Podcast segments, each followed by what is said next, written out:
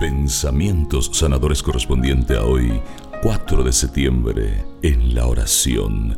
Descansa en el amado. En ocasiones, algunos cristianos me han preguntado, ¿cómo puedo hacer para orar si me distraigo tan fácilmente? A lo cual yo acostumbro a responder, piensa que Dios te está mirando con amor y verás que rápido se alejan las distracciones.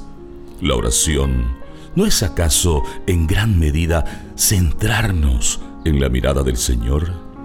Piensa e imagina cómo Él te mira, cómo te sonríe, cómo te ama. Contemplar o rezar exige la capacidad y disposición de estar ahí, sin hacer nada, dejando que sea el Señor quien lo haga todo. Tú solo tienes que ser receptor del amor de Dios y una vez que terminaste de orar, cerrar ese tiempo sagrado con la firme decisión de cumplir en todo su voluntad.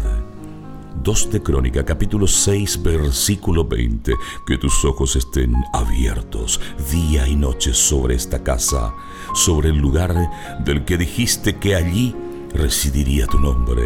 Escucha la oración que tu servidor dirige hacia este lugar. ¿Por qué tengo miedo? Si nada es imposible para ti, ¿por qué tengo miedo? Si nada es imposible para ti.